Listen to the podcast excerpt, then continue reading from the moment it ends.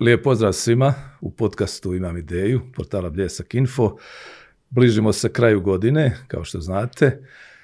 U nekih 55 dosadašnjih izdanja pokušali smo predstaviti različite teme. Ponajviše smo do duše se kretali unutar gospodarstva, poduzetništva, znanosti, ponekad kulture, ali nastojali smo razgovarati s ljudima koji imaju ideju, imaju što kazati.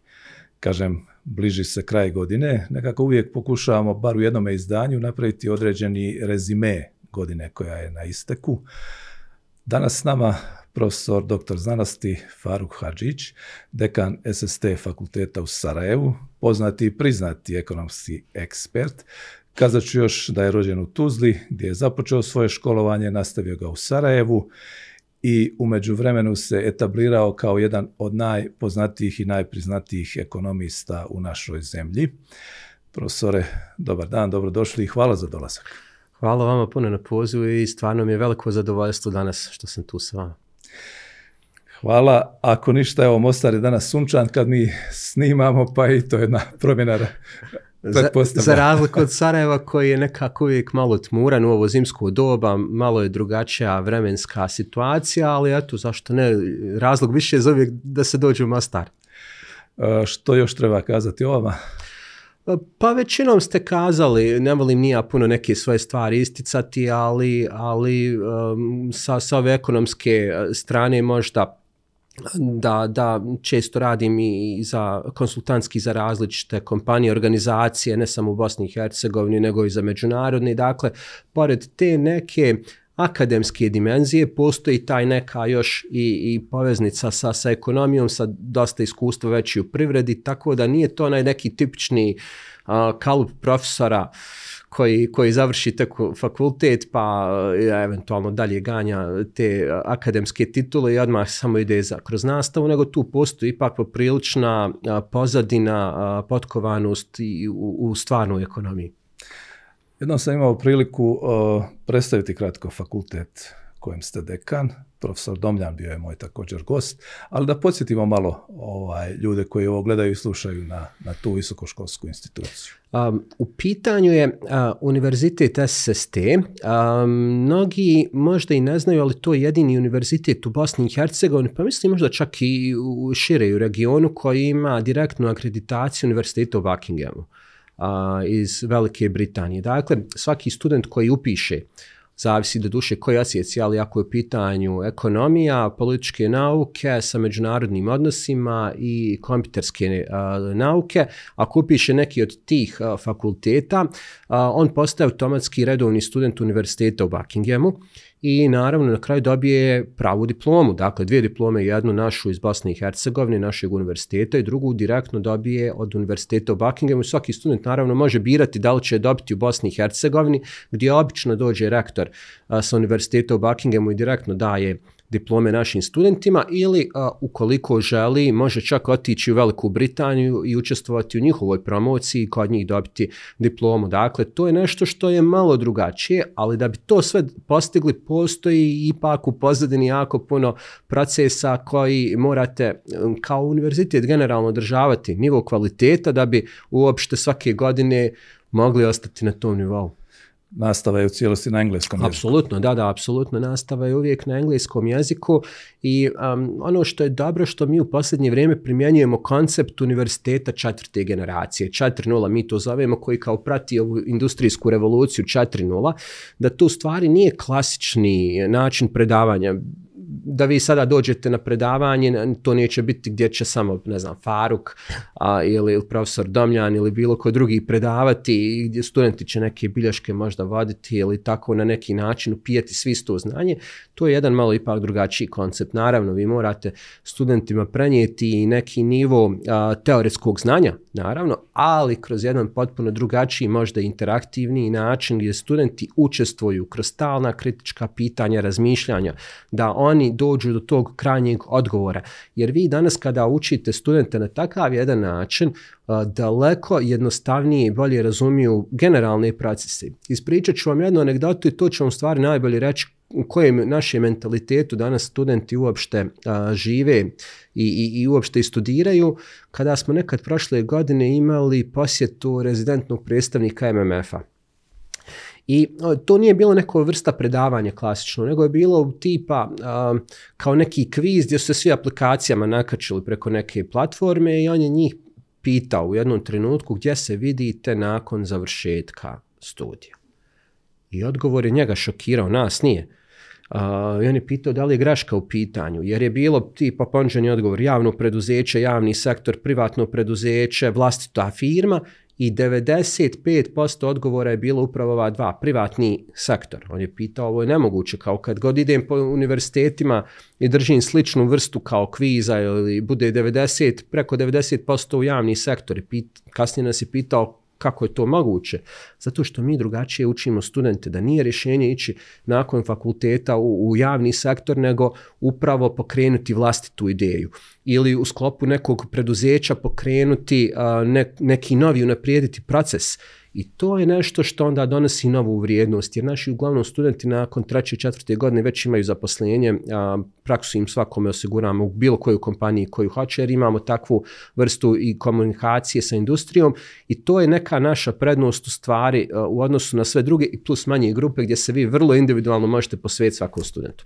I još jedno pitanje u vezi s tim, a studenti dolaze li uglavnom iz Bosne i Hercegovine ili ih ima i drugih država? zavisi sve od departmenta do departmenta. Dakle, imamo poprilično i strani studenta, ali strani studenti uglavnom izabiru medicinu jer imamo i taj fakultet, to nije Buckinghamski program do duše, ali je urađen na takav jedan standard da poštuje apsolutno kriterije kao da ste na bilo kojem univerzitetu širom svijeta. I obično tu dosta ima i naše dijaspore i stranih studenata koji dolaze jer mogu za vrlo prihvatljivu cijenu iz, iz njihove perspektive školarine dobiti isto znanje koje, koje imaju recimo i na zapadu.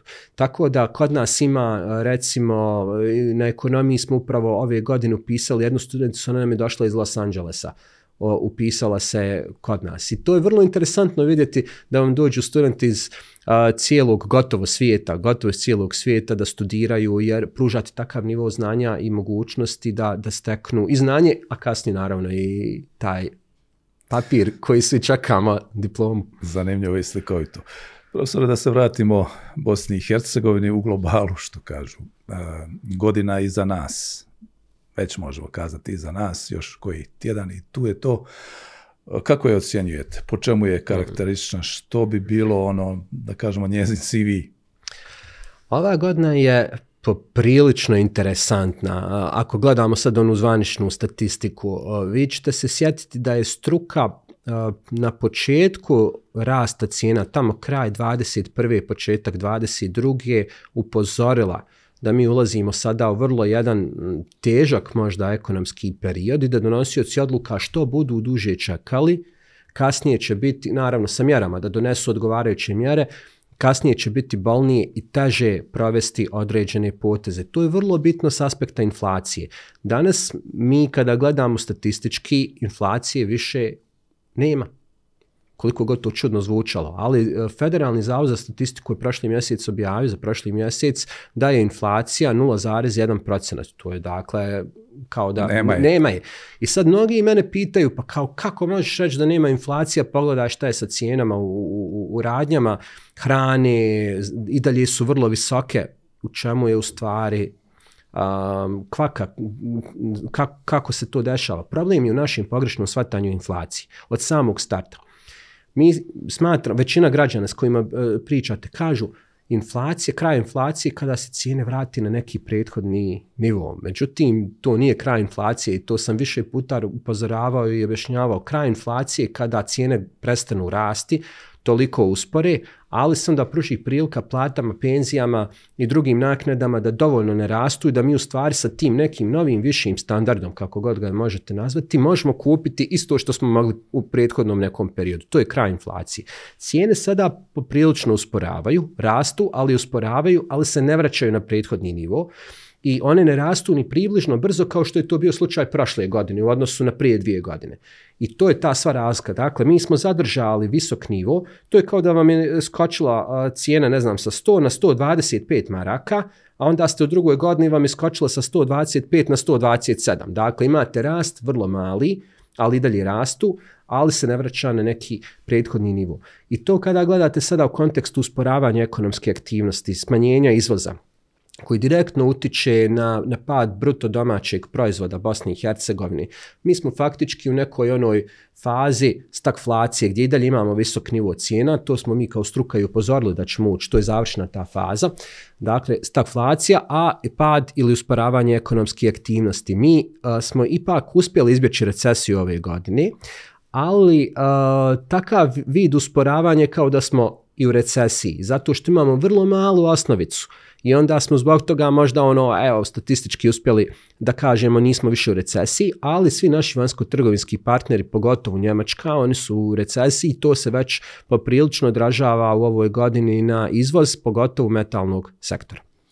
Uh, pročitao sam ovih dana da je industrijska proizvodnja u padu za 2,3 ako se dobro sjećam. Spomenuli ste pad izvoza, još nekih parametara, to neko stanje stagflacije, dakle sve su to neki kazat ćemo ovaj, parametri koji alarm mhm. izazivaju neku ruku pale. što je još vrijedno spomenuti kako bi i poslovni ljudi, ali i obični građani znali u kakvom se mi trenutku nalazimo. Vrlo je bitno spomenuti da kada imate period inflacije, s njom se vrlo teško nekada boriti i vi inflaciju ako pustite da ode, vrlo je nju teško ukrotiti i vratiti na neki nivo, pogotovo što mi nemamo mehanizme, monetarne mehanizme, prvo nismo je mi ni kreirali, ona je uvezena, s druge strane, mi nemamo ni monetarne mehanizme da se s njom možemo boriti na način da mi kažemo, evo sad ćemo mi povećati kamatne stope, pa da to na neki način e, dovede do pada ekonomske aktivnosti. Dakle, sve ono što se vani dešavalo, prelilo se i naravno i kod nas. Ali e, ono što se moglo očekivati kod inflacije jeste da će to napuhati uh, poreske prihode. I to je nešto što sam i najavio možda među prvim u Bosni i Hercegovini da možemo očekivati rekordne naplate Gotovo poreza. milijardu maraka u plusu odnosu. Ma imali smo prošle godine, e, prošlu godinu smo završili sa 2,6 milijardi maraka više svih poreza. To je ogromna količina novca u, u Bosni i Hercegovini. Dakle, više nego što smo planirali, da, da ne bi bilo zabuni. I sad uvijek postoji se pitanje pa gdje, gdje je taj novac, gdje su ti dodatni porezi. I e, mi smo tu napravili jednu možda i historijsku grešku što nismo prošle godine proveli reformu poreskog sistema. Kada ste imali takvu količinu novca, dodatnog novca, mogli ste bez ikakvih problema spustiti zbirnu stopu doprinosa na 25% i da niste u minusu. Govorim za federaciju. To je greška koja će nas skupo sada koštati, jer to, to je reforma koju mi sada moramo provesti, a ovaj sljedeća godina kada se treba ona provoditi će biti vrlo, vrlo teška. Iz razloga zato što sad svi traže više novca. Sada su se penzioneri malo adaptirali svoje očekivanja, pa kažu i dalje su visoke cijene, mi očekujemo daleko više da nam vlada uskladi naše penzije od onog nekog redovnog nivoa. Iako su ove godine poprilično usklađene, ne, ne, da, da, da budem iskren. A onda će doći možda demobilisani borci, pa će doći druge socijalne kategorije, pa će doći opet budžetski korisnici, školstvo, zdravstvo i tako dalje. A vlada neće imati dovoljno novca u sljedećoj godini da to sve uradi i plus da smanji zbirnu stopu doprinose i odrekne se određenih poreskih prihoda. To će biti vrlo izazovno. I meni je žao što smo se doveli do toga, jer tu reformu moramo provesti. Nije više pitanje da li vlada, bilo koja vlada, evo sada sjedi, hoće ili e, želi ili, ili ne želi, ona mora provesti, jer to sada već ozbiljno utiče na nivo zaposlenosti i generalni nivo ekonomske aktivnosti u Bosni i Hercegovini, u ovom slučaju naravno federaciji. Reforma je trebala biti, zagovarana je od 2015. pa je trebala biti prošle godine, pa ove godine sigurno, međutim nije. Naravno, pošto se ovaj, reformski zakoni, prije svega fiskalni, nisu usvojili u ovoj godini i neće, ne mogu se ni provesti prije prvi šestoga teoretski, dakle, uh-huh. vjerojatno prvi prvoga 25. najranije. S druge strane, zagovara se i ovo povišenje minimalne plaće, zbirnu stopu doprinosa ste spomenuli, neke druge stvari koje se tiču poreza na dohodak, tako dalje. Kamo mi idemo? kako ćemo mi to sve prebroditi, kako ćemo sustići taj neki trenutak u kojem će biti bolje za sve strane. Još da ste dodali u, u ovom nekom kontekstu, u okviru i, i, i iseljavanje stanovništva i generalno problem u tržištu rada, onda bi imali cjelokupnu izazovnu sliku u Bosni i Hercegovini. Vrlo su, to zato kažem, vrlo su sada to teška izazovna vremena. Naravno, rješenja postoje, ali u ovom kontekstu svi moraju podnijeti teret i to neće biti ni malo jednostavno. Koliko god neko misli da mi možemo ispuniti svi svoje ciljeve, ne. Dakle, ovdje će biti sada neki možda i, i, i bolni potezi, ali svi će morati podnijeti dio tog tereta. Tu mislim i na vladu, i na, i na poslodavce, i na sindikate. Dakle, svi neće moći ispuniti ono što su zacrtali, jer nemamo dovoljno veliku um, ekonomiju da to može u, u kratkom vremenskom periodu pokriti. Spomenuli ste pareske zakone minimalnu platu. A, minimalna plata isključivo može ići u paketu sa fiskalnim zakonima. Dakle, ako se misli da se može donijeti minimalni zakon, sam usvojiti zakon o minimalnoj plati od hiljadu konvertibilnih maraka od prvog prvog, a da se nisu smanjili porezi, to može samo dovesti do ogromnih problema. Iz vrlo jednog jednostavnog razloga. Vi sada podižete, govorim hipotetički, da je minimalna plata ostaje uh, uh, um, po definiciji plata, plata bez uključenih dodatnih naknada.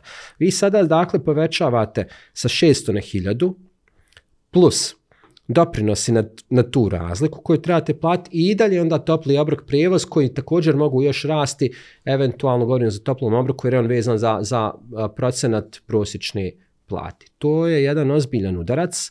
Ako govorimo o firmama, ako nije vezan za rast produktivnosti. Ako je povezano sa rastom produktivnosti, to onda može se na neki način opravdati. Ali ja ne vidim kako to može pomoći pojedinim sektorima, poput možda tekstila, a, koji su vrlo, a, to su djelatnosti koje imaju vrlo nizak nivo produktivnosti. U toj varijanti radnik će više koštati nego što može zaraditi ukupno vrlo jednostavna odluka za poslodavce da otpusti desetke hiljada radnika u Bosni i Hercegovini. U udruženju poslodavaca federacije su računali da bi 50 do 60 tisuća ljudi zapravo u tom slučaju, kao što se sada... Ovo govorimo hipotetički, hipotetički samo... izgubilo posao. Moguće, vrlo moguće. Tako da jedino minimalna plata može se ona povećati na nivo taj koji traži sindikati, ali to mora biti isključivo sa proporcionalnim smanjenjem doprinosa. Dakle, zašto? Problem se javlja zato u, u, u sad u različitim gledanjima sa strane sindikata i strane poslodavaca. Sindikati radnik, generalno i radnik, pa evo ja sam radnik i vi ste radnik, gledate samo onaj nivo koji vi dobijete na vaš bankovni račun. Gledate samo neto platu. Međutim, poslodavac gleda bruto platu, bruto trošak, koliko ga vi ukupno košta. To ne može gledati samo neto trošak, jer on mora gledati trošak koji se plati u stvari prema državi. I sada onda imate situaciju da e, sindikati kažu dobro, mi hoćemo veću neto, ali to znači onda i veći daleko bruto ukupni trošak koji poslodavac mora platiti. Tu treba te stavove na taj način približiti. Ali ako se sada bruto zadrži, govorimo hipotetički, dakle bruto plata ostane ista, ali u sklopu tog bruta dođe do preraspodjele, faktički država se odrekne dijela svojih doprinosa i daje direktno radniku, dakle ne poslodavcu. Poslodavac tu samo stoji u sredini. Ovdje imamo transfer od vlasti, države i donosioca odluka prema radniku. U toj situaciji to je sada nešto sasvim drugo, gdje radnik može dobiti veću platu i on barem godinu dana neće tražiti povećanje plate od svojih poslodavaca firme, što će značiti da, da mi do kraja možemo na neki način i ubiti tu inflaciju. Zanima me kako ekonomska struka objašnjava sljedeću tezu. Poslodavci kažu, ukoliko vlada snizi stopu doprinosa, uh mhm. -huh. a mi ćemo moći isplaćivati više plaće, porasti će potrošnja i na drugi način će se u proračune budžete vratiti vladi -hmm. da ponovno može raspolagati praktično sa istom, ako ne i višom, višim iznosima. Je li to u istinu tako matematički? Da, vrlo jednostavno je tu sada matematika. Evo uzet ćemo primjer sadašnje plate od 600 maraka minimalni, 596. Dakle, ta minimalna plata, neto plata je ujedno jednaka 1000 konvertibilnih maraka u bruto iznosu sa uključenim doprinosima i porezima. Ostavljamo sa strane namjerno ovaj topli obrok i prijevoz i druge neoporezive naknade. Šta bi se ovdje sada desilo? Vi, kada ste radnik koji radi za minimalnu platu, vi nemate dovoljno platu da možete pokriti sve troškove života. I prva stvar koju radite, tražite od svog poslodavca, firme, možeš li mi povećati platu, on njemu poveća za 100 maraka, ali tu plati još 70 maraka dodatnih poreza. Država ni kriva ni dužne dobiva zbog inflacije veći rast poreskih prihoda. U ovoj varijanti zadržat ćemo se na 600.000. Zadržala bi se recimo hipotetički hiljada. I sada ostavim po strani samo minimalnu platu, želim vam samo objasniti konceptualno. Hiljada bi ostao isti trošak poslodavcu, ali više ne bi bila minimalna ta plata 600 nego 750. Jer bi taj dio od tih 400 maraka doprinosa koji se plaća išla direktno radniku. E sad, to je, to je jedna strana. Dakle, radnik ima veću platu. Taj radnik, zbog ovih troškova života, ti 150 maraka, šta mislite šta mora uraditi s njima? Hoće li potrošiti ili će ih uštediti? Da, upitno je ponekad. Ma nije u ovom slučaju upitno, on će to morati potrošiti. Takvi su troškovi života onaj koji ima daleko veće plate, on će nešto uštediti. Ali svaki taj radnik će to potrošiti taj novac. Takvih imate stotine hiljada u federaciji koji rade za, za tu ispod neku prosječnu platu. I svi će on taj novac početi da troši, generiši na taj način daleko veći nivo i, i potrošnji na nivou ekonomije. I onda što se novac brže obrći u toku mjeseca, pa ste, vi ste se odrekli 150 maraka doprinosa za mjesec dana ali ovi 150 maraka brzo cirkuliše unutar ekonomije. Ja kupim nešto od vas, vi kupite nešto drugog i tako dalje, plaćajući na svaku od tih transakcija i PDV, koji opet dolazi u taj isti budžet. I plus, smanjujući paresko opterećenje, vi uvodite ljude koji rade na crno ili na sivo, da, da idu na punu platu i oni onda počinju plaćati doprinose. U stvari, u konačnici vi nećete imati e, bilo kakvog minusa. Evo vam i druga jedna perspektiva. U ovoj godini federacija je za 10 mjeseci naplatila preko 800 miliona više direktnih poreza. To su ovi doprinosi porezi koji idu u, u budžet federacije. 800 miliona više u odnosu na isti period prošle godine. Da su krenuli od prvog prvog ove godine sa reformom poreskog sistema, vi, oni bi već na polovici godine bili na nuli. Znači ne bi imali nikakav minus, sve preko toga ovo dalje sve što su prikupili bi u stvari bio neki plus. I, i to je stvar sa matematika. Samo ono što ste dodatno prikupili u jednoj godini vratite e, radnicima i, i privredi i na taj način nećete imati nikakvih problema. Problem u sljedećoj godini je što dolazi do usporavanja, što će svi tražiti veće izdatke, dakle raste ona druga stavka i, i to će biti zbog toga vrlo, vrlo izazovno. Da li je to možda razlog zbog čega se malo i odugovlači? Iskreno da budem nisam siguran. Kazali ste e, da imamo nisku produktivnost, da nam možda baza nije ponekad dovoljna da bismo određene krizne situacije ili kompleksne situacije u privredi e, rješavali brzo i jednostavno. Da opišemo malo e, našu privredu bosansko-hercegovačku. Ja se sjećam, dovoljno sam mm. star i ranije bili su veliki industrijski kompleksi, nekako je bila zasnovana na industriji. Sada imamo više manjih kompanija, imamo uh, obiteljske firme, imamo ne znam, neke međunarodne koji su tu došli i tako dalje. Zapravo, kakva je slika sadašnje ovaj, privrede Bosne i Hercegovine? Možda je najbolji odgovor na to pitanje dala Europska komisija u nedavnom izvještaju o napretku. Mi smo se svi uhvatili i mediji i javnost, svi onih 14 prioriteta. Jesu li ispunjeni, nisu li ispunjeni, u kojem su obimu ispunjeni, hoćemo li otvoriti sad taj pregovarački dio ili nećemo i da li smo uslovno jeli ono buduće vrijeme ili sadašnje vrijeme, hvatili smo se toga, međutim kada vi otvorite malo taj izvještaj i idete na onaj ekonomski kriterij, to je dio naravno koji mene zanima i logično je iz perspektive onoga čime se i bavim, prva rečenica od uh, strane Europske komisije kaže da je Bosna i Hercegovina na začetku onoga što se zove tržišna ekonomija. Pasti, znači gotovo 30 godina od završetka rata. Tek smo škrinuli vrat.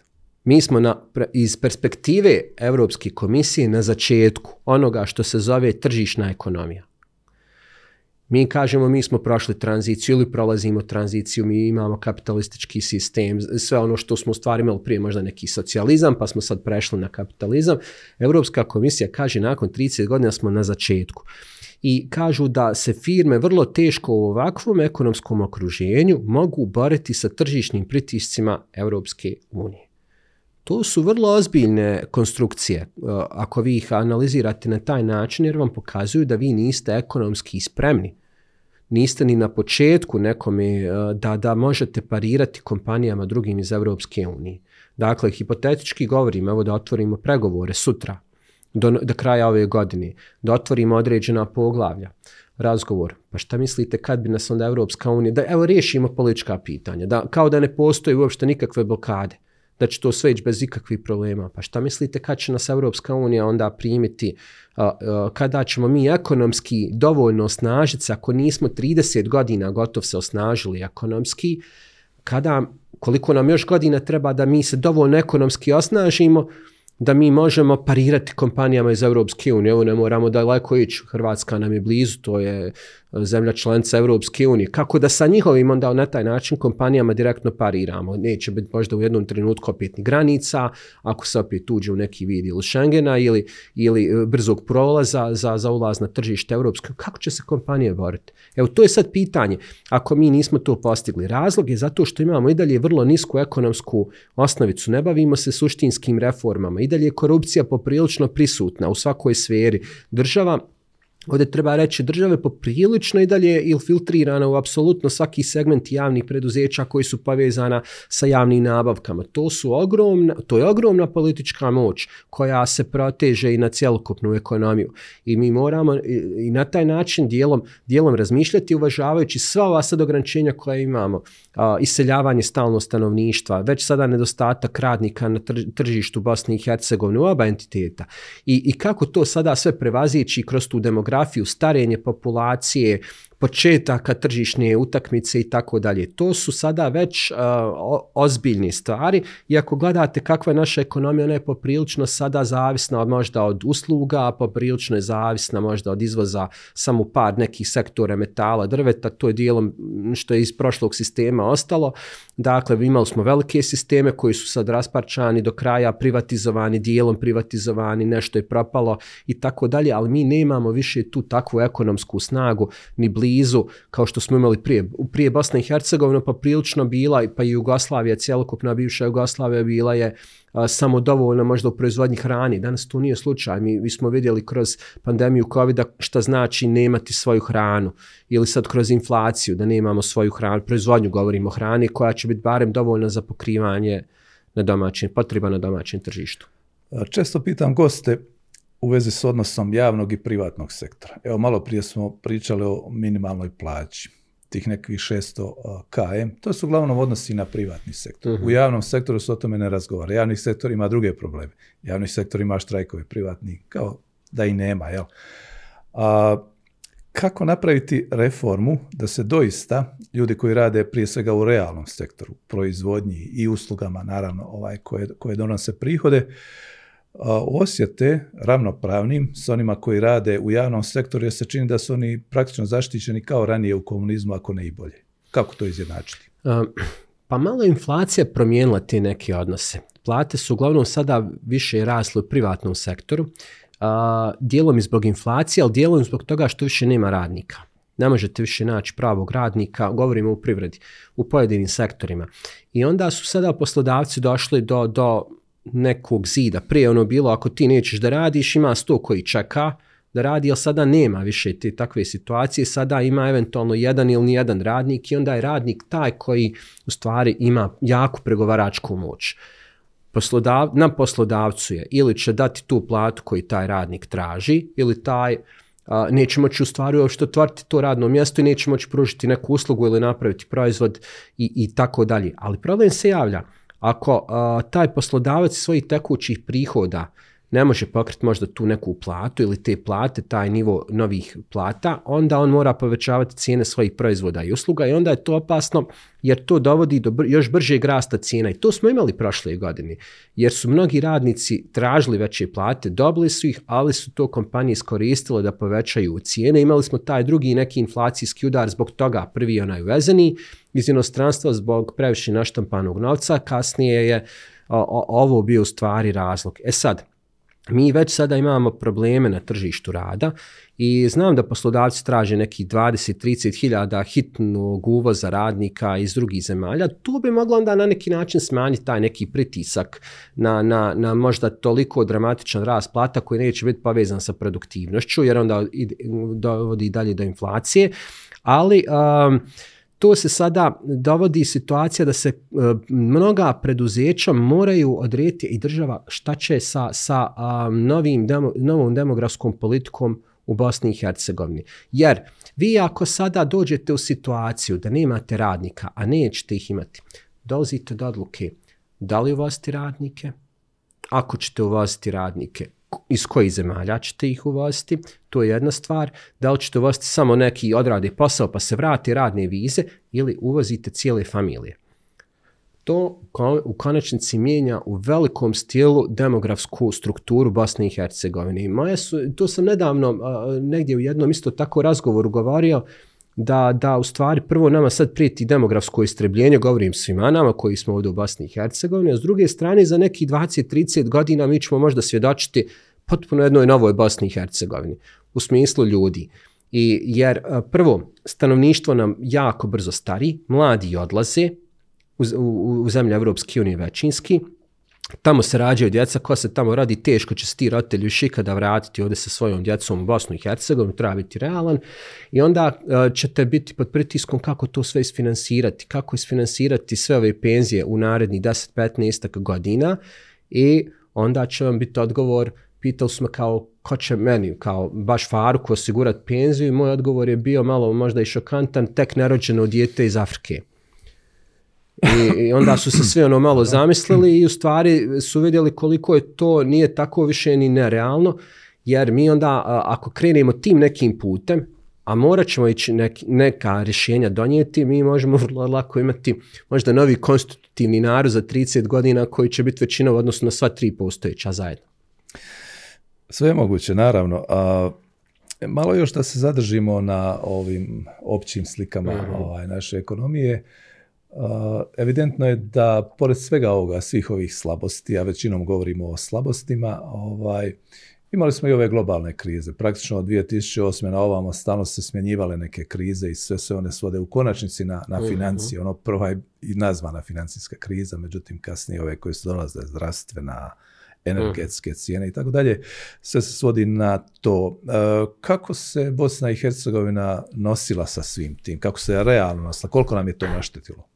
Svaka od kriza je a, poprilično naštetila Bosni i Hercegovini, ali možda najviše ona velika recesija 2008. 2009. godina koja je došla kod nas. Mi smo do tada imali poprilično jedan snažan uzlet, ekonomski uzlet. Dostigli smo u tom trenutku onih 5-6% ekonomskog rasta. Govorimo u periodu 6-7 i to je bio jedan strašan uzlet. Poprilično i politička situacija bila tad malo drugačija.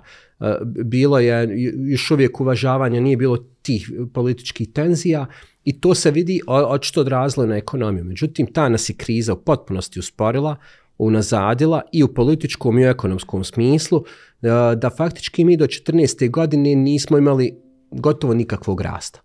I onda se desilo u stvari da mi tek krećemo malo od 15. godine od reformske agende, da nešto se malo dižemo, ali nikada se nismo vratili na taj neki uh, nivo. Uh, dostižući te takve stope rasta, sve se vrtimo u neki 2, 3, 3,5 procenta i to je to. I onda na to sve nam dolazi opet pandemija covid -a koja je vrlo interesantno pokazala u stvari koliko donosioci odluka nemaju plana šta uraditi sa ekonomijom. Jer oni odlično svi plivaju u tom nekom stalnom sukobu i zatezanju. Ovaj meni ne da, ja njemu zbog toga vraćam i tako dalje u tom nekom kontekstu. I onda kada je došla a, pandemija covid gdje su ljudi preko noći zaboravili ma ne zanima me više ta politička retorika, zanima me hoću li ja sutra imat svoju hranu, platu, posao, to me zanima. Probali su na početku malo i na taj način da dižu tenzije, vidjeli da ne može, to ljude nikoga nije zanimalo u Bosni i Hercegovini, svi se gledaju spravo ni svojih ljudskih normalnih potreba, šta mu je prioritet, prioritet je preživljavanje, ne zanima me politika. I onda ste vidjeli koliko su oni pogubljeni, nisu znali šta uraditi, koje mjere donijeti, nisu zasjedali na vrijeme, a trebali su krizne štabove imati koji će stalno zasjedati, donositi odluke, struka je davala odlične prijedloge, međutim oni su potpuno bili pogubljeni. I to u stvari je samo pokazivalo da oni samo funkcionišu u tom nekom nivou um, zatezanja sukoba i da tu nekim trgovinama ja tvoju poziciju, ti moju, uh, na taj način nešto uradi. Sada se moraju donijeti ozbiljne reforme, ozbiljni potezi, ako hoćemo ekonomski da napravimo taj snažan iskorak, još uvijek ima vremena, ali je vrlo malo vremena. I zato nam ova jedna od reformi koju trebamo provesti upravo ova fiskalnog sistema, dobro je što smo dobili energetske zakone na početku mandata, i ne bi bilo dobro možda da se u izbornoj godini, u nekoj kasnijoj fazi u izbornoj godini, govorimo o sljedećoj godini, razgovara o fiskalnim zakonima, jer to nije, nije e, dobro vrijeme. A ako se to ne uspije u sljedećoj godini, onda je pitanje kako će uopšte to dalje se sve ekonomski i, i održavati na, na, na Bosnu i Hercegovinu. Imali smo profesore, kad spominjamo fiskalne zakone, uh -huh. dva zanimljiva slučaja. Jedan je ovaj e, inicijativa za promjene ili djelomične promjene zakona o PDV-u uh -huh. i također je bila inicijativa da se u jednom trenutku suspendira uvjetno rečeno naplat, akci, akciza. Uh, sve se svodi na kraju na političko pitanje, na podizanje ruku, nije prošlo ni jedno, niti pomjeranje roka za plaćanje PDV-a za kraj mjeseca i još neke stvari unutar toga, a ni ovo s akcizama. Uh, iz ekonomske struke gledano, je li to sve jedno, je li nanesena šteta, što bi zapravo bilo bolje da je ostalo ovako kao što je ostalo ili da se usvojile inicijative? Ogromna je šteta napravljena, pogotovo u ovom segmentu a, obustavi, privremene obustavi naplate akciza. To je zakon koji sam direktno učestvovao u izradi kao, kao ekonomski stručnjak, ponudio ga naravno donosiocima odluka, parlamentarcima, javno sam ga ponudio bez ikakve naknade, ljudi, i na mene inflacija utiče. Koji kaže tvoj interes? Pa moj interes da imam ja manji nivo inflacije u Bosni i Hercegovini, jer onda ću ja manje plaćati neke cijene proizvoda. To je moj direktni interes. Međutim, dosta je bilo ipak zastupnika koji su prihvatili da se, da se ide u tom nekom smjeru i znam da su do, poprilično daleko išli i pregovori da se nađe taj neki minimum pa da bude barem temporalnog karaktera. Međutim, pazite, u donošenju ekonomskih odluka vrlo je bitno vrijeme. Dakle, kada je krenula invazija Rusije na Ukrajinu, potpuno je bilo jasno da će doći do skoka cijene i nafte i energenata na svjetskom tržištu. To je potpuno bilo jasno. I sad, nije isto ako vi u tom trenutku kada cijene divljaju, imate duplo manju možda cijenu goriva, neku za 40-50 feninga. Dakle, mi smo išli gotovo do 4 marke, ali evo, to je bilo da je neki 3, 3 po konvertibilne marke bio neki možda prosjek to vrijeme. I zamislite da ste imali u tom trenutku 3 marke ili malo ispod toga. Na taj način ne bi došlo do tako dramatičnog rasta drugih cijena, jer gorivo u tom trenutku apsolutno utiče na sve ostalo, i na proizvodnju svih namirnica, prijevoza, apsolutno svakog segmenta ekonomije. I što imate veću cijenu, naravno da će svi drugi dizati cijene i onda i radnici traže veće plate samo zbog toga i tako dalje da smo to uh, suzbili u tom kratkom roku, dakle u tri mjeseca, prva tri mjeseca, mi bi govorili o daleko nižem i manjim efektu inflacije u Bosni i Hercegovini. Nismo uradili. Posljedice toga smo, smo vidjeli najveću inflaciju u regionu, gotovo možda i u Europskoj uniji. I onda se pitaju pa kao kako sad svi hoće da traže veće plate i sve ostalo. Kasnije da se sada recimo ide na ukidanje akciza, ona nema smisla u ovom je trenutku i kasnije krajem godine ili početkom ove godine nije bilo smisla jer je prošao taj prvi efekat kada svi podižu cijene. Jer mi ekonomisti znamo kada cijene rastu energenata, svi dižu cijene. Kada cijene energenata padaju, niko ne spušta cijene. I onda smo znali, ako već moraju cijene rasti, pa nek narastu manje i da to bude direktna pomoć u tom trenutku. Međutim, klasično osnovno ekonomsko pitanje je prebačeno na politički teren i to je bilo onda mjesecima. Sjednica jedna nema, je li zarez napisan ili nije zarez napisan, može li proceduralno, ne može, da li je hitna procedura. Ili, to, su, to je ušlo u onaj parlamentarni sistem labirinta gdje su se sve tim procedurama potpuno zaustavio i razvodnio taj proces, da on stvar na kraju nije imao ni, ni više smisla. Kao neko ko je najaktivniji bio od, sa strane, govorim, iz segmenta ekonomije, koji najaktivnije se zalagao za ukidanje akciza, kasnije sam bio jedan od onih koji sam rekao sada nema potrebe ni smisla. Još samo kratko prokomentirati ovo u vezi sa zakonom o PDV-u. Što se tiče zakona o PDV-u, također a, to je jedan isto zakon koji sam predložio bio državnim zastupnicima kako bi se mogao riješiti. Dakle, a, mi imamo sada jednu vrlo možda čudnu situaciju da ste vi u obavezi da podnesete poresku prijavu, govorimo naravno o PDV-u i platite ga do desetog mjesecu, bez obzira da li ste vi naplatili tu fakturu ili niste. Dakle, tu je bilo više uh, opcija. Jedna od opcija je bila da se prolongira na posljednji dan u mjesecu, a druga opcija je bila da se to prolongira možda po naplati fakture. I možda tu postoji neko sada između treće rješenje, srednje rješenje. Znam da još uvijek nije se ozbiljno o njemu počelo razgovarati, ali evo možda i to ideja da se na tragu toga vidi šta je moguće napraviti, a to je da o, se možda i kroz zakon do, donese i kroz izmjene zakona a, neke tu kompanije naravno već i radi da prilikom a, izdavanja nekog predračuna ili možda računa, ali da se, ok, ako je rok plaćanja 30 dana za, za, za tu neku uslugu ili proizvod, prva rata mora platiti barem iznos PDV-a. Znači po fakturi. Na taj način bi mi poprilično riješili problem preduzeća koja se žale da nisu možda naplatili fakturu. Dakle, ovaj, ok, možda ćete vi čekati svoj dio koji ćete naplatiti, ali neka vam se odmah naplati taj dio vezano za PDV, onda vi imate novac i ne morate se onda više brinuti da li, da li ćete moći na vrijeme stići naplatiti ili mora, da li morate dizati novac uh, od banke pa da kroz to platite PDV, faktički kreditirate državu. Dakle, postoji više varijanti. Jedna od opcija jeste kraj mjeseca, to se može napraviti da bude izvodivo i da država nema problema. Druga od opcija je možda samo naplata PDV-a po fakturi odmah, i a kasnije možda neki drugi rokovi i to bi moglo riješiti poprilično situaciju. Da li je to sada realno izvodivo u Bosni i Hercegovini zbog Republike Srpske je vrlo teško, jer Republika Srpska ima poprilično finansijskih izazova i ovo i u narednim godinama, tako da je njima u ovom trenutku svaka marka bitna i, i vrlo je teško očekivati da bi oni možda pristali bez nekog drugog kompenzacijskog mehanizma takav, takav, pri, prihvatanje takvog jednog zakona. Malo da, ako se slažete, prokomentiramo i naš financijski sistem. Evo nedavno je rečeno da je centralna banka imala možda i najveću dobit u svojoj povijesti. Komercijalne banke su također, čini mi se, odlično poslovale, većina njih rade bez gubitaka. Koja je zapravo uloga našeg financijskog sistema u odnosu na gospodarstvo? Kakav je financijski sistem, koliko je kvalitetan usporedbi recimo uh mhm. -huh. sa Europom? Naš je uh, finansijski sistem isto možda u nekim začecima. Mi nemamo generalno razvijeno finansijsko tržište u Bosni i Hercegovini. Pa evo, tičite na berzu, s čime vi možete trgovati?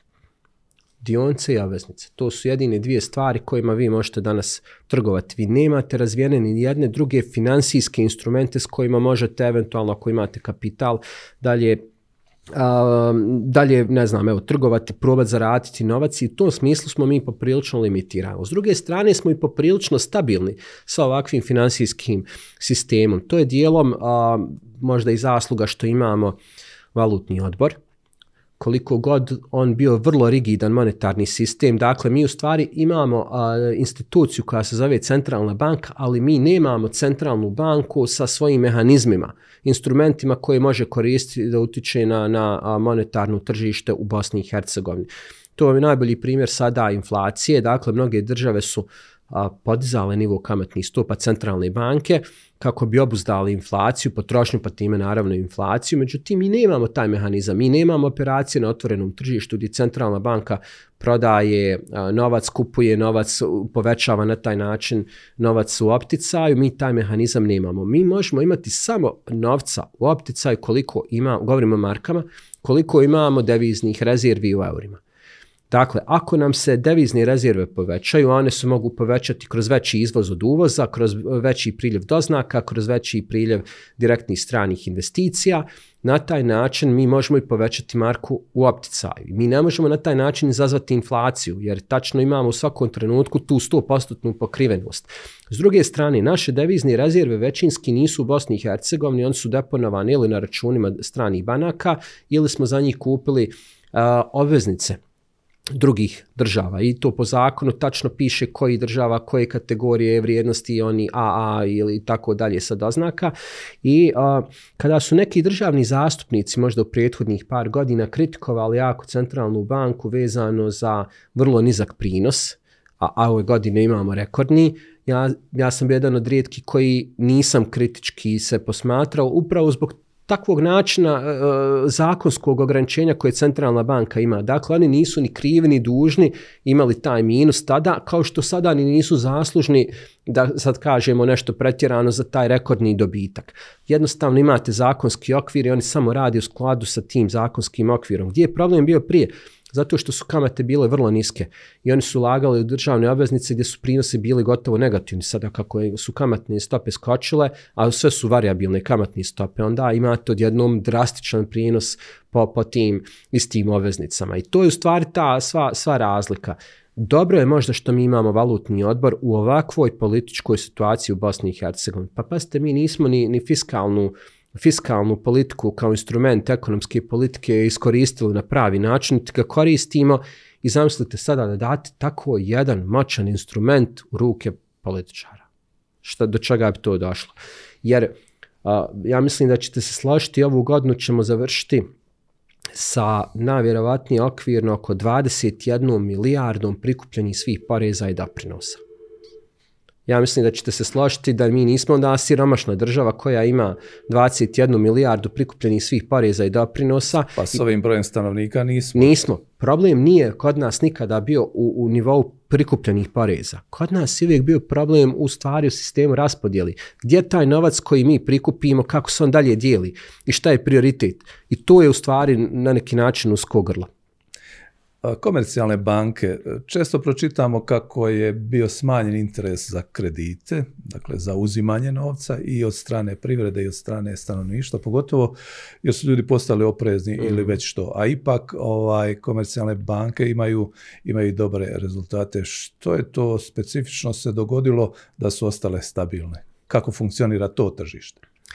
A, naša, naša je ekonomska situacija, pa evo sad kad gledamo samo i, i građane i podizanje kredita, ovo stvar se malo na neki način ubrzala inflacija. Mi imamo prilično visok nivo štednje. Kad gledate štednje građana, mislim da su one 13-14 milijardi, nije to baš tako ni malo, ali problem je što to ne štedi velik, veliki broj građana, nego u stvari jedna manja grupa ljudi sa, sa, sa kapitalom.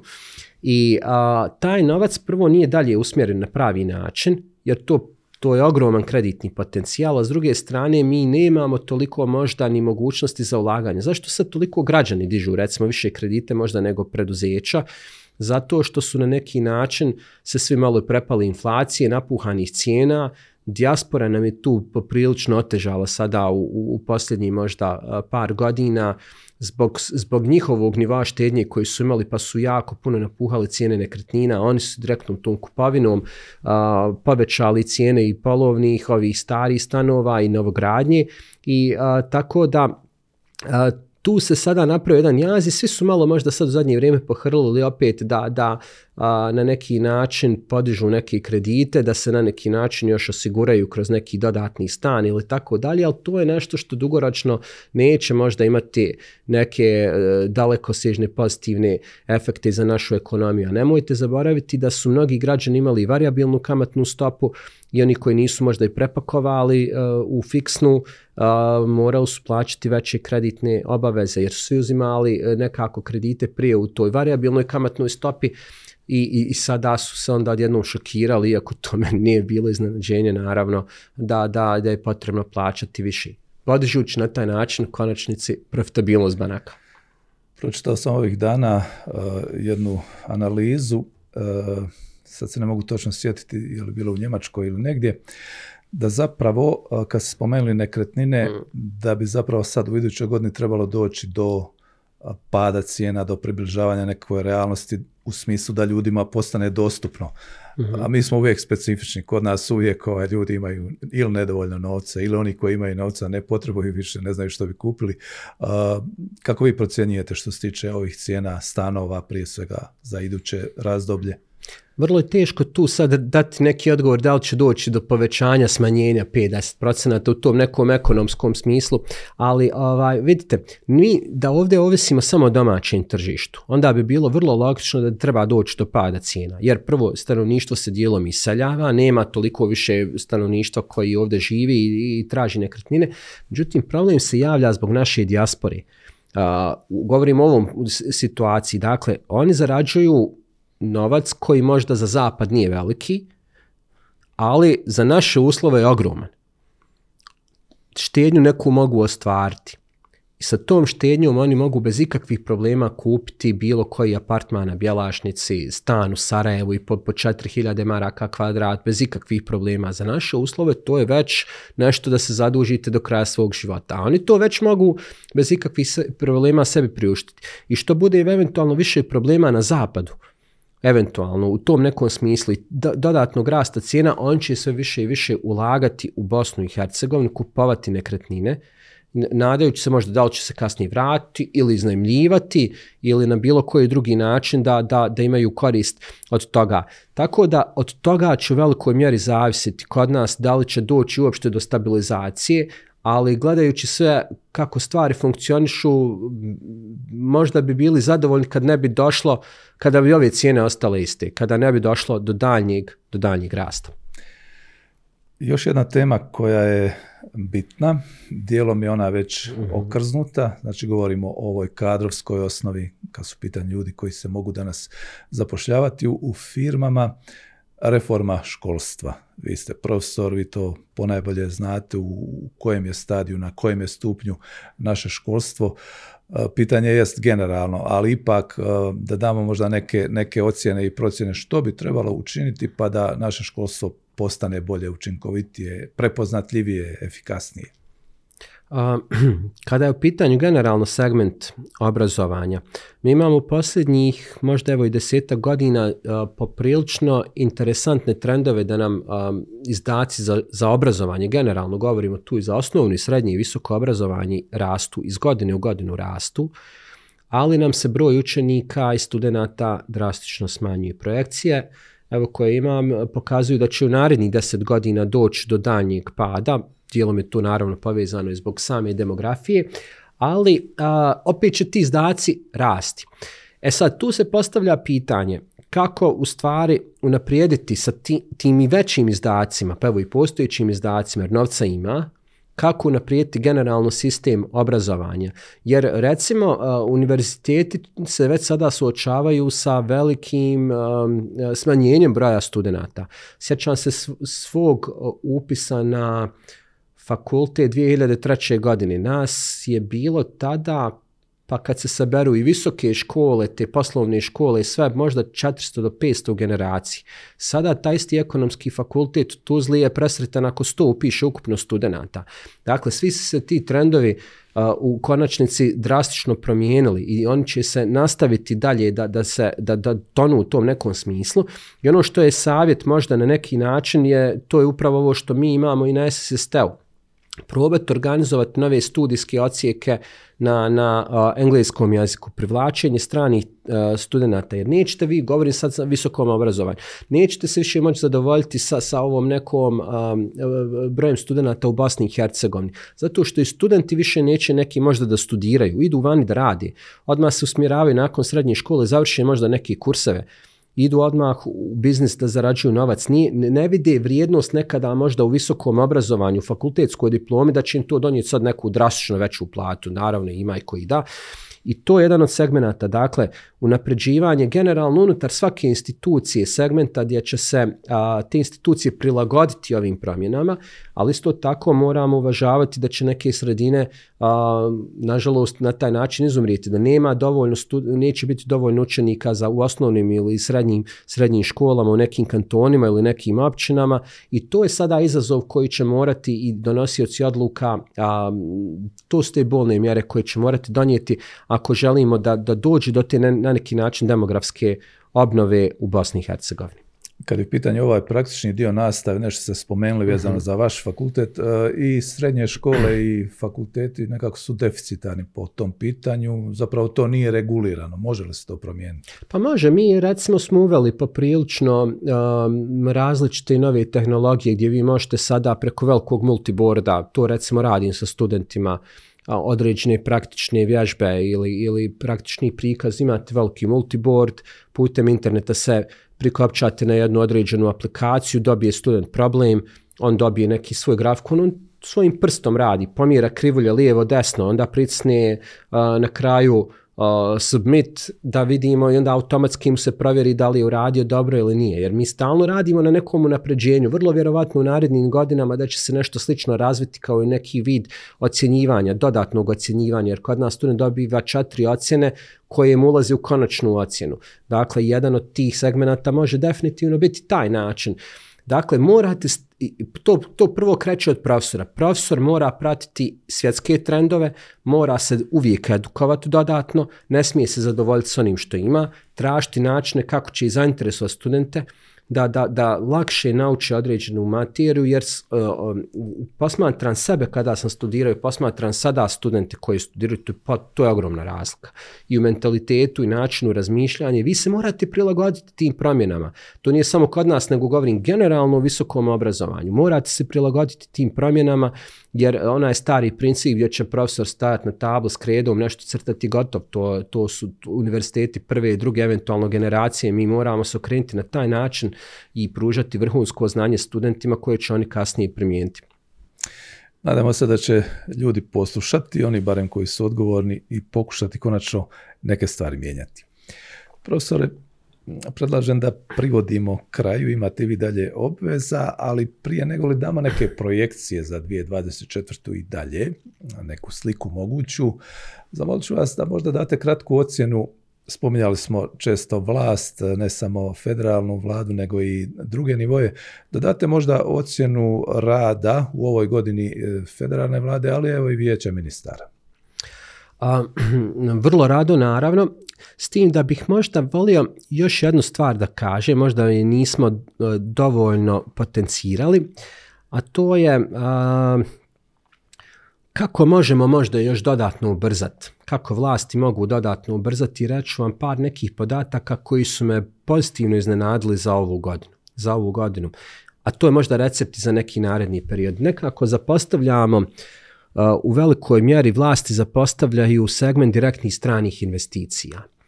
I um, podatak za prošlu godinu, i onda će se naravno vratiti i za, za, za ocjenu stanja uh, vlasti, jeste da smo u prošloj godini imali rekordnih milijardu i 400 miliona direktnih stranih investicija. I sad je to meni bilo poprilično interesantno kad je Centralna banka objavila taj podatak koliko smo direktnih stranih investicija imali u Bosni i Hercegovini, to baš visok nivo, pogotovo u nekoj godini koja je pred recesiju sa visokom inflacijom i onda kada uđete malo više u dubinu, pojavilo se da u stvari Velika Britanija je skočila kao zemlja, oni sad to pokazuju kao zemlje, po zemljama sa daleko najvećim pojedinačnim ulaganjem u Bosnu i Hercegovini. Sad me to još više zaintrigiralo, da, da, da malo dalje istražujem, jer mi sa Velikom Britanijom u konačnici nemamo neku posebnu trgovinsku razmjenu.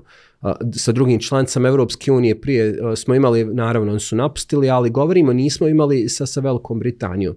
I onda u stvari vidite da je najveći razlog jedna kompanija koja je investirala u Vareš. Adriatic Metals. Oni su ogromnu investiciju napravili koja je preporodila, evo recimo sad na neki način na općinu, jednu malu zapuštenu opštinu koja, koja uopšte nije imala nikakvu perspektivu, danas tamo ne možete naći stan. Ne možete više naći stan da, da, da, da ga iznajmite jer je takva jedna investicija preokrenula u potpunosti koncept lokalnog ekonomskog a, razvoja u Bosni i Hercegovini. U ovoj godini za šest mjeseci već imamo milijardu direktnih stranih investicija. Dakle, vrlo vjerovatno ćemo prijeći taj nivo od prošlogodišnji. Ova će godina biti još veća što se tiče direktnih stranih investicija i opet su oni tu na prvom mjestu i u ovoj godini po, po investiranju i evo čekamo da vidimo kad će taj uopšte projekat krenuti u pravom smislu i koliko će zaživiti, ali to je recimo jedan način kako bi vlasti mogle unaprijediti ekonomsku klimu, privlačeći investitore tog ranga koji će uložiti ogromna finansijska sredstva da pokrenu, da pokrenu određene ekonomske projekte. Ne mora evo to biti na kraju konačnici ni strani. Imamo mi na domaćem tržištu poprilično kompanija investitora koji su spremni lagati, ali malo treba one podrške od strane vlasti. Tako da a, mislim da je ova godina mogla biti dosta bolja. Krenula je poprilično obećavajuće sa političkog aspekta i sa vijeća ministara i sa a, malo kasnije onda a, što se tiče i federalne vlasti. Unesena je ta neka potpuno nova energija, malo drugačiji narativ i sam se bojim da se sad opet ne vratimo na onaj stari neki nivo političkih prepucavanja. A, to će biti vrlo interesantno posmatrati u narednom periodu. Dobra stvar je što su usvojeni energetski zakoni, poprilično sam bio u pozitivnom smislu iznenađen e, da, da, da su se relativno brzo na početku mandata oni usvojili, da su se usvojili fiskalni zakoni ove godine pa da stupe nekada sljedeće godine na snagu, to bi bilo onda pun pogodak jer su se uspjeli velike dvije krupne stvari u prvoj godini mandata riješiti. Još nije kasno, ako su u prvom kvartalu i ta reforma riješi, onda bi mogli govoriti o nekoj možda novoj drugačijoj energiji koju, koju imamo, ali mi i dalje vidimo da je to poprilično povezano sa politikom, sa političkim procesima, da, da ipak je politika u konačnici ta koja koči i ekonomski segment. I nemoguće je razgovarati samo i o, ne znam, o fiskalnim zakonima, možda da to nije povezano i sa nekim drugim političkim temama. Jako me obradovalo ovo što ste akcentirali strana ulaganja, naime priprema jedan podcast o tome mm -hmm. u narednom periodu. Ali evo, to su interesantne podaci. Dakle, vi samo dobijete neki zbirni podatak od centralne banke i onda je sada tu dio nas, ono, to je onaj naš stručni dio gdje mi ovo dublje kopamo da vidimo šta su stvari dešava i onda dođete do toga da je u pitanju jedna kompanija. Zamislite pet takvih kompanija da smo imali. To bi baš bilo onako wow što kažu. Profesore, evo za kraj, neka budem, jedno završno pitanje, ponešto ste nagovijestili što iduće godine može i treba se očekivati, ali da vidimo koje recimo pozitivne stvari možemo očekivati ako, a koje eventualno izazove i možda ovaj prijetnje možemo očekivati iduće godine. Uh, kada su pitanju prijetnje, u velikoj mjeri će dosta zavisiti od same politike. Dakle, politika bi trebala biti svjesna da mi u narednim godinama ćemo biti vrlo ozbiljnim problemima što se tiče demografije i mi moramo to pitanje krenuti rješavati čim prije. I zato trebaju bolne odluke i bolni rezovi. Da se donesu od strane donosioca odluka. To će biti sada političko pitanje, neće više biti ekonomsko pitanje. Ja vam mogu reći koliko će nam radnika trebati. Govorim sada iz ugla ekonomije mogu reći, ne znam, koliko ćemo morati isplatiti za penzije, za ovo, za ovo, za ovo, ali politika je ta koja će morati donijeti političku odluku, jer to mijenja u suštini onda ne, neke druge političke, a, političke teme u Bosni i Hercegovini.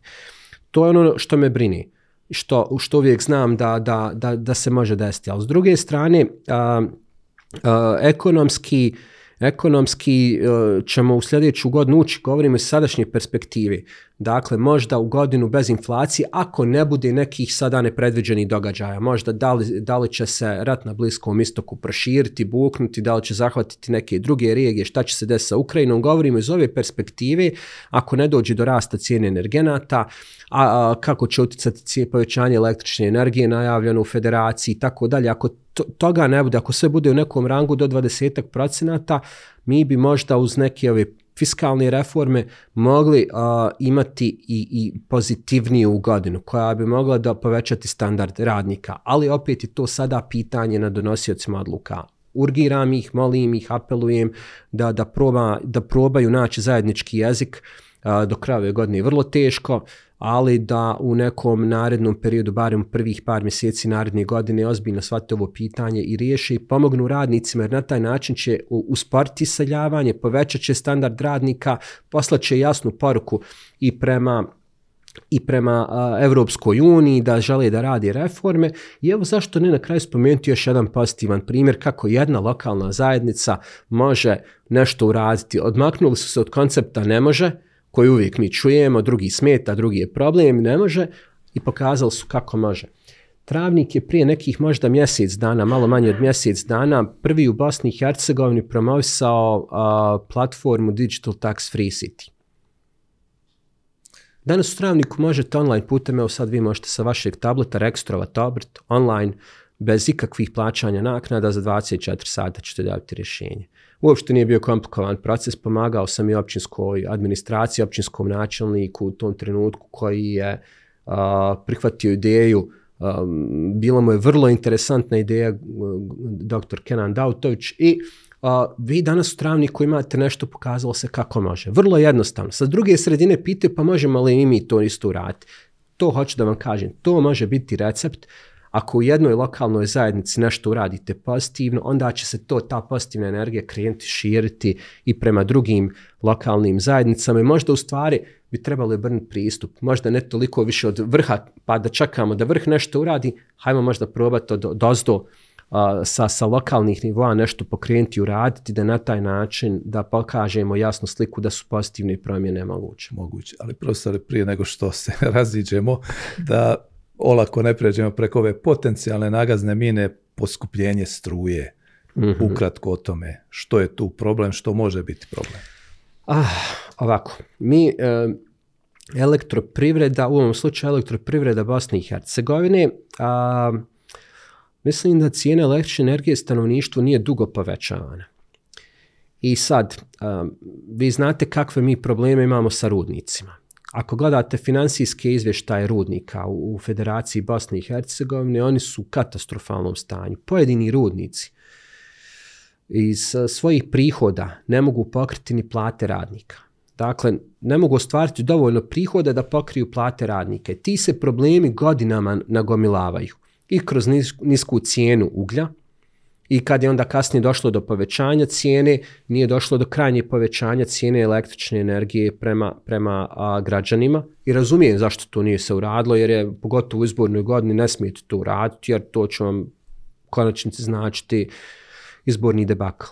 Šta se je desilo prošle godine i zašto prošle godine nije problem toliko eksplodirao, nego je čak bio i pozitivno je riješeno, da je cijena električne energije privredi samo 20 ono procenata povećana, građanima stanovništvu nije, ali je u stvari urađeno sljedeće jer je tada cijena na, na, na europskom tržištu poprilično bila visoka. Sav taj višak koji smo mi izvezli iz Bosne i Hercegovine po vrlo visokim cijenama i u stvari nadoknadio taj ogromni plus je nadoknadio ogromni minus na domaćem tržištu.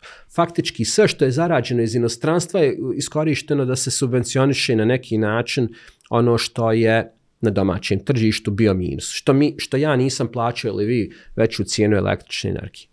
U, I to se je riješilo u prošloj godini. Međutim, ove godine cijene na europskom tržištu su poprilično pale, isti je minus ostao na domaćem tržištu, isti problemi su ostali u rudnicima, manja je možda čak i proizvodnja bila i onda se je desilo da taj u stvari veliki plus iz inostranstva nije više tako veliki, nego je vrlo mali i on nije mogao pokriti sve ove rupe na domaćem tržištu. I tu je nastao sada ogroman problem. I taj problem se ne može tek tako ni riješiti, u kratkom periodu, tu se isto mora uraditi puno toga i to ne može se ni za godinu, dvije ili tri uraditi i riješiti na taj način, to se mora postepeno rješavati, ali ako vi sada povećate odgovor na pitanje cijenu električne energije drastično prema privredi, pa ko će tu u konačnici platiti? Opet oni koji kupuju proizvode, jel? Mi. Jasno. Profesore, hvala za ovo gostovanje. Nadam se da će ih biti još.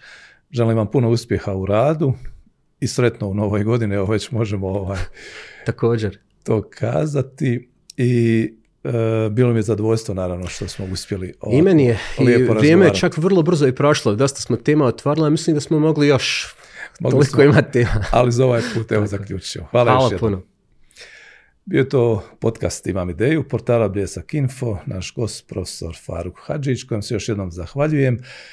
Hvala Denisu što nas je ovako lijepo pratio i snimao. Vama hvala što nas pratite, pretplatite se i gledajte da nas gledate.